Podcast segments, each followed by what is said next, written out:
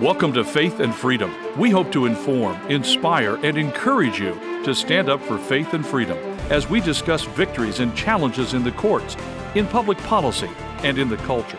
Faith and Freedom is brought to you by Liberty Counsel, a litigation, education, and policy organization.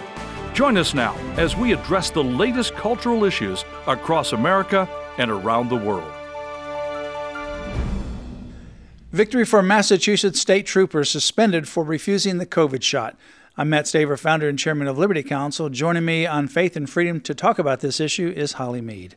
Well, seven troopers with the Massachusetts State Police who were suspended in 2021 for refusing the COVID 19 shot for religious reasons must now be reinstated with retroactive pay and earned seniority. The troopers have been on unpaid leave, but an independent arbitrator ruled that they can return to work if they choose. So this is good news. In mm-hmm. fact, one of these uh, state troopers was a state trooper, obviously in Massachusetts, and when he was terminated over this COVID mandate, he uh, then went to law school and mm-hmm. interned with us during uh, the summer of 2023. Yeah, this is good news. You know, this is an example where the union actually represented the state troopers, filed a grievance, and sought an injunction after the former governor had this executive order requiring state employees to get the COVID shot. And in this order, the governor Baker ordered approximately 42,000 state employees to receive the shots by October 17th or be fired. And that and as a result, a thousand employees resigned or were fired for failing to comply with his mandate. You know, it's unbelievable that a governor would force someone mm-hmm against their will to inject a substance into their body and that it affects 42,000 state workers. Yeah, where else does the government get involved in health decisions over people's body? It's where unbelievable. Else? This whole COVID thing is just such an insane situation mm-hmm. that these mandates even came down. And they obviously came down from the Biden administration, directly from Joe Biden. They came down from the Biden administration to the military, to healthcare workers, to employers. They tried to put it on everybody. And then the individual states got involved. It was mostly the blue states, the Democratic run states, uh, either their governors or other people within their states that issued these mandates. Not exclusively so, but mostly so.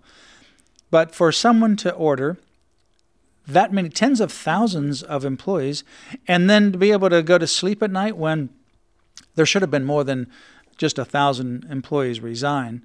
Um, many of them, unfortunately, were afraid of their jobs and they took the jab anyway, and some of them are now suffering from the consequences of that decision because of the adverse effects that these shots have had on them. But look at all. Look, I mean, follow the money here. Look at the industry that's going on, the the alphabet organizations and big pharma. Look at the money they have made as a result of these mandates. They don't care about people's health. They care about putting money in their pockets. And all the propaganda nonsense. It's just. It was just awful that we are in a system where the government was part of a big lie. And they try to say it's all about science, but that's a lie. Yeah, I know. And they try to make you, um, they try to ridicule you that you're stupid, and they say, well, just follow the science. Right. Well, we are following the science, and the science didn't support you. That's right. The science doesn't support you when typically a vaccine takes seven to 10 years to test. And the reason why is you need about five years of actual testing to see whether or not it's going to have a adverse effect short term, mid term, long term. You don't know what you inject today that doesn't seem to be a problem can be a real problem two years from now. That's why we never call this a vaccine. It's not. And it was, they had to change the definition of vaccine in order to get an mRNA included under the vaccine. And the reason why they wanted it to be a quote vaccine is because if it's a quote vaccine, then you have liability protection and you are immune from lawsuits. And anything else is an emergency emergency use. So you're going to push something that's an emergency use on people that's not been properly tested. And then as a result, we're seeing people with adverse effects, with deaths as a result. The federal government, the CDC, has a VAERS uh, adverse uh, injury from vaccines website that was deployed in 1990. Right now for COVID, it has about it has more than 1.5 million adverse events, and there are many, many, many adverse events that are not logged into Right. VAERS.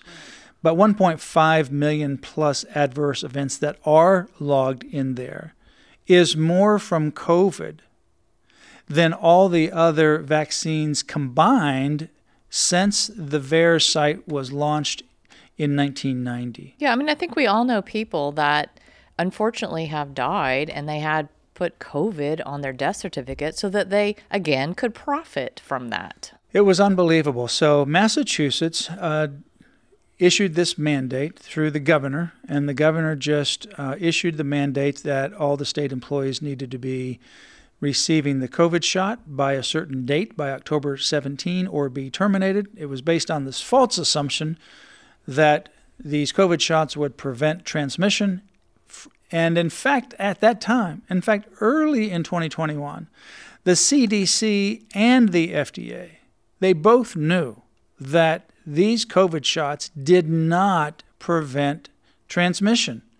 They have documents, we have documents now that have come forth that they clearly knew that the COVID shots were not preventing someone from transmitting COVID. In fact, they increase your chances of getting COVID. And yet they came out and continued to say that the best way to stop COVID and protect yourself and others is to get the COVID shot. And that's false. It was a lie. Follow the money. And so here you have the same thing. Well, we've got to get all these healthcare workers, we've got to get all the employers and employees and the staff.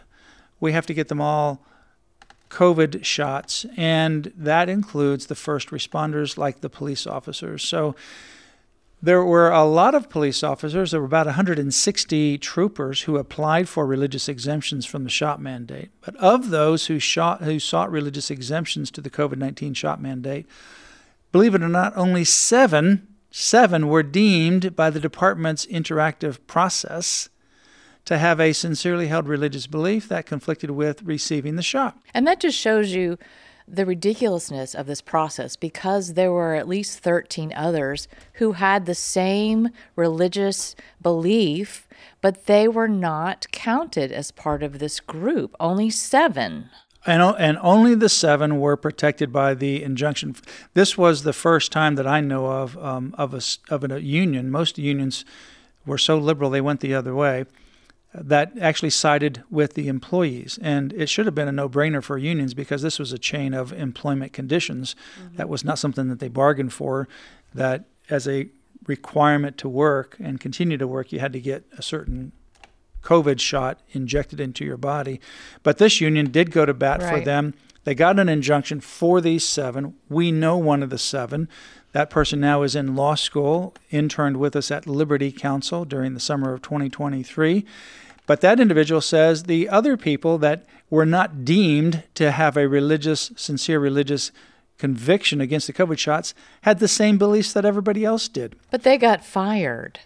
They, got fired. got fired. So fortunately, the the union is continuing to fight for these 13. But it just shows you the ridiculousness of the process. You have 20 people; they deem only seven as having a religious belief, but the 13 have the same. And and this young man knows them. He said they're very sincere Christians. It's a ridiculous process. Well, in fact, you know, if you have 160 troopers, you might have a few in there that don't have a sincerely held religious belief. You might have a few, but you're not going to have only seven that have a sincerely held Right. religious belief, or 13 plus seven. Right. You're not going to just have that small number. So what they did is they not only denied their accommodation request, but for most of them, they didn't even get to the consideration for accommodation mm-hmm. because they just wrote off the fact that they didn't even have a sincerely held religious belief, which means right.